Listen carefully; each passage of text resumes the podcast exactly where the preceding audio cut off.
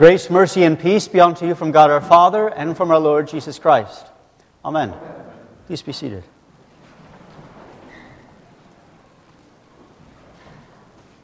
On Christmas, we celebrate the birth of our Lord Jesus.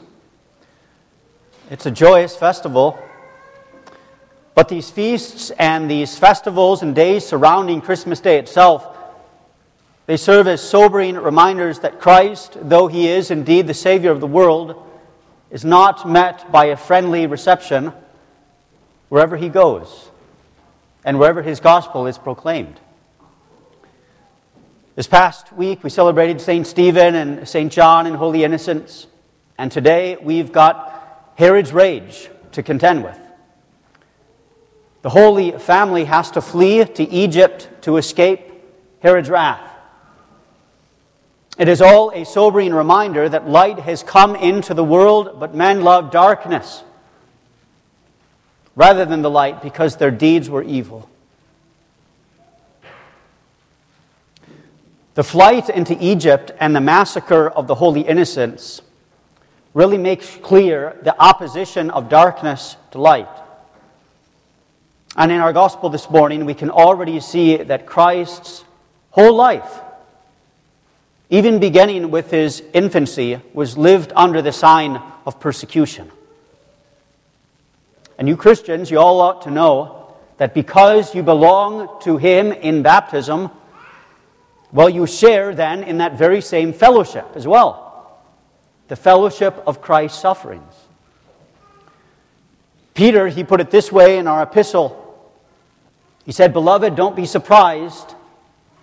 Don't be surprised at the fiery trial when it comes upon you to test you, as though something strange were happening to you. But instead rejoice insofar as you share in Christ's sufferings, that you may rejoice and be glad when His glory is revealed." This is all to say that the church does not want us caught up in the cheap, hallmark imitation of Christmas. We must never forget that this blessed child, He was born to die and to suffer and to be a sacrifice for sins, to save rebel man. There's a theologian named Helmut Thielicke who put it so nicely when he said that the manger in which Christ lay and the cross on which He hung were fashioned from the same tree. So what's going on in our gospel this morning? Well, when the Magi failed to return to Herod the king, he grew mad with rage, assuming that they had found the newborn contender for his throne, and knowing that the Messiah was to be born in Bethlehem, Herod sent and killed all the male children in Bethlehem and in all that region who were 2 years old or younger. It all sounds strangely familiar. Remember Moses and the rage of Pharaoh that led to the killing of the Hebrew boys in the Nile. Pharaoh was jealous of the promise of that king and savior, and now Herod is after him too. So he sends out his executioners to find and to kill this rival king. When we celebrate this day in the church, the Feast of the Holy Innocents, we bathe the altar in red to remember their deaths. The first Christian martyrs who praised God not by their speaking, but by their dying. Oh, it was evil, to be sure, no doubt about it. But at the same time, St. Augustine, he makes a point in a sermon that Herod and all of his evil henchmen could hardly have done those little babies a better service. For on account of the holy name of Christ, they were instantly translated from this valley of sorrow to God in heaven.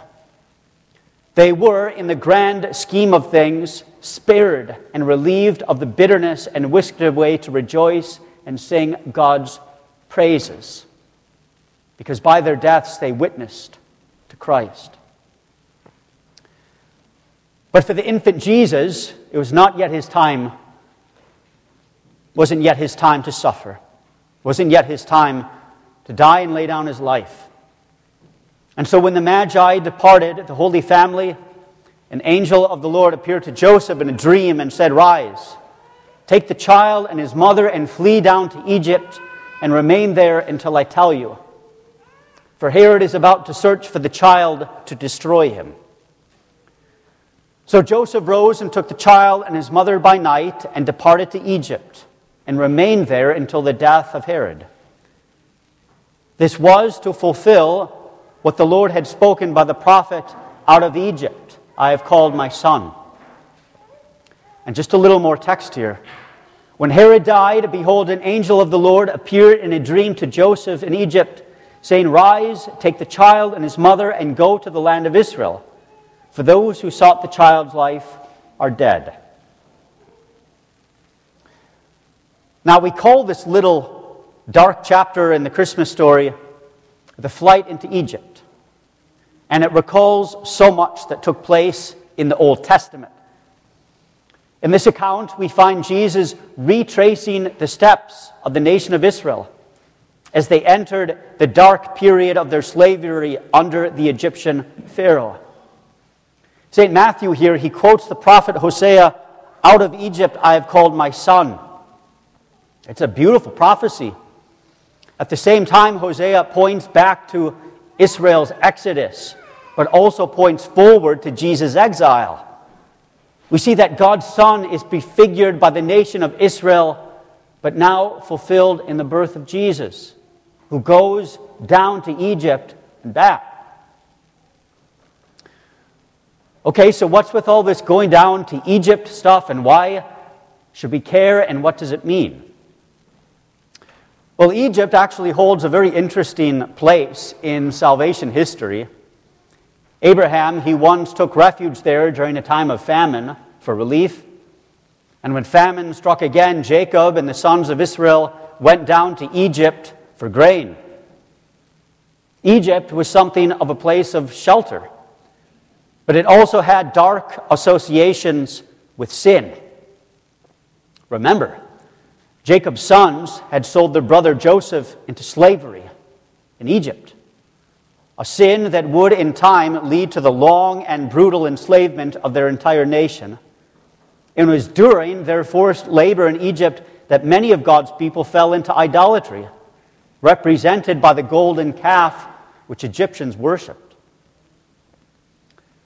Therefore, the very name of Egypt was used as a synonym for idolatry, as a synonym for slavery and sin itself. For God's people, Egypt came to represent, in a way, hell on earth. So when Jesus goes down to Egypt, even as a baby, you can see that it's more than just a little personal escape plan. No. The Holy Family's flight into Egypt is more like a harrowing of hell, a foreshadowing for us all of what Jesus will accomplish when he saves us from the Egypt of our own sin in this fallen world and opens up the gates of heaven. Again, the Old Testament is really the backdrop for what we see in our gospel today. And I hope you can see it, because Jesus is going where God's people went, to Egypt and back, by standing where they stood in the waters of the Jordan, by fighting and winning spiritual battles where God's people lost in the wilderness all of those years, to show himself as the perfect son, the perfect Israel. Israel reduced to one man. But he really shows his perfection and his incomprehensible love by dying how we all deserve to die, under God's judgment and under his wrath, paying the ransom price to set us free from the bondage of sin, from our hellish Pharaoh, the devil, and from this evil Egypt. Again, the Old Testament echoes all around. Joseph, in the Old Testament, he dealt with dreams, ensuring God's protection of his people by storing up grain and providing bread for the people. But now in the New Testament, there's another Joseph, and he has dreams too. Not just about storing up grain during a time of famine, but about guarding the bread of heaven for all the nations of the whole world, all by protecting the infant Jesus, the true bread of life. If you can take one message home from today's scripture readings, it's really essentially that good triumphs over evil. Herod and the devil and this evil world are no match for Christ, as humble as he may be. Fierce enemies, those enemies are, but in the end, all opposition to Christ, all opposition to his word, all opposition to Christ's holy church, it must, in the end, all fail and come to nothing. That's what we learn from our gospel today. The Holy Family, bearing with them the infant Christ and the Redeemer of the world, they flee down to Egypt in poverty to escape Herod's wrath. And to outside observers, it all looks so powerless, so helpless, and foolish even. But as the apostle writes, the foolishness of God is wiser than men, and the weakness of God is stronger than men. And with Christ, we shall prevail. Finally, I want you all to know that nothing will prevent Christ from going to the cross. That's what we also learn. In fact, in today's gospel, we see that his persecution, his suffering, his passion, already as an infant, had well begun. We can learn from this. Let us all begin the new year being willing to participate in his sufferings, believing in our hearts always that God works good out of evil and displays his power in weakness.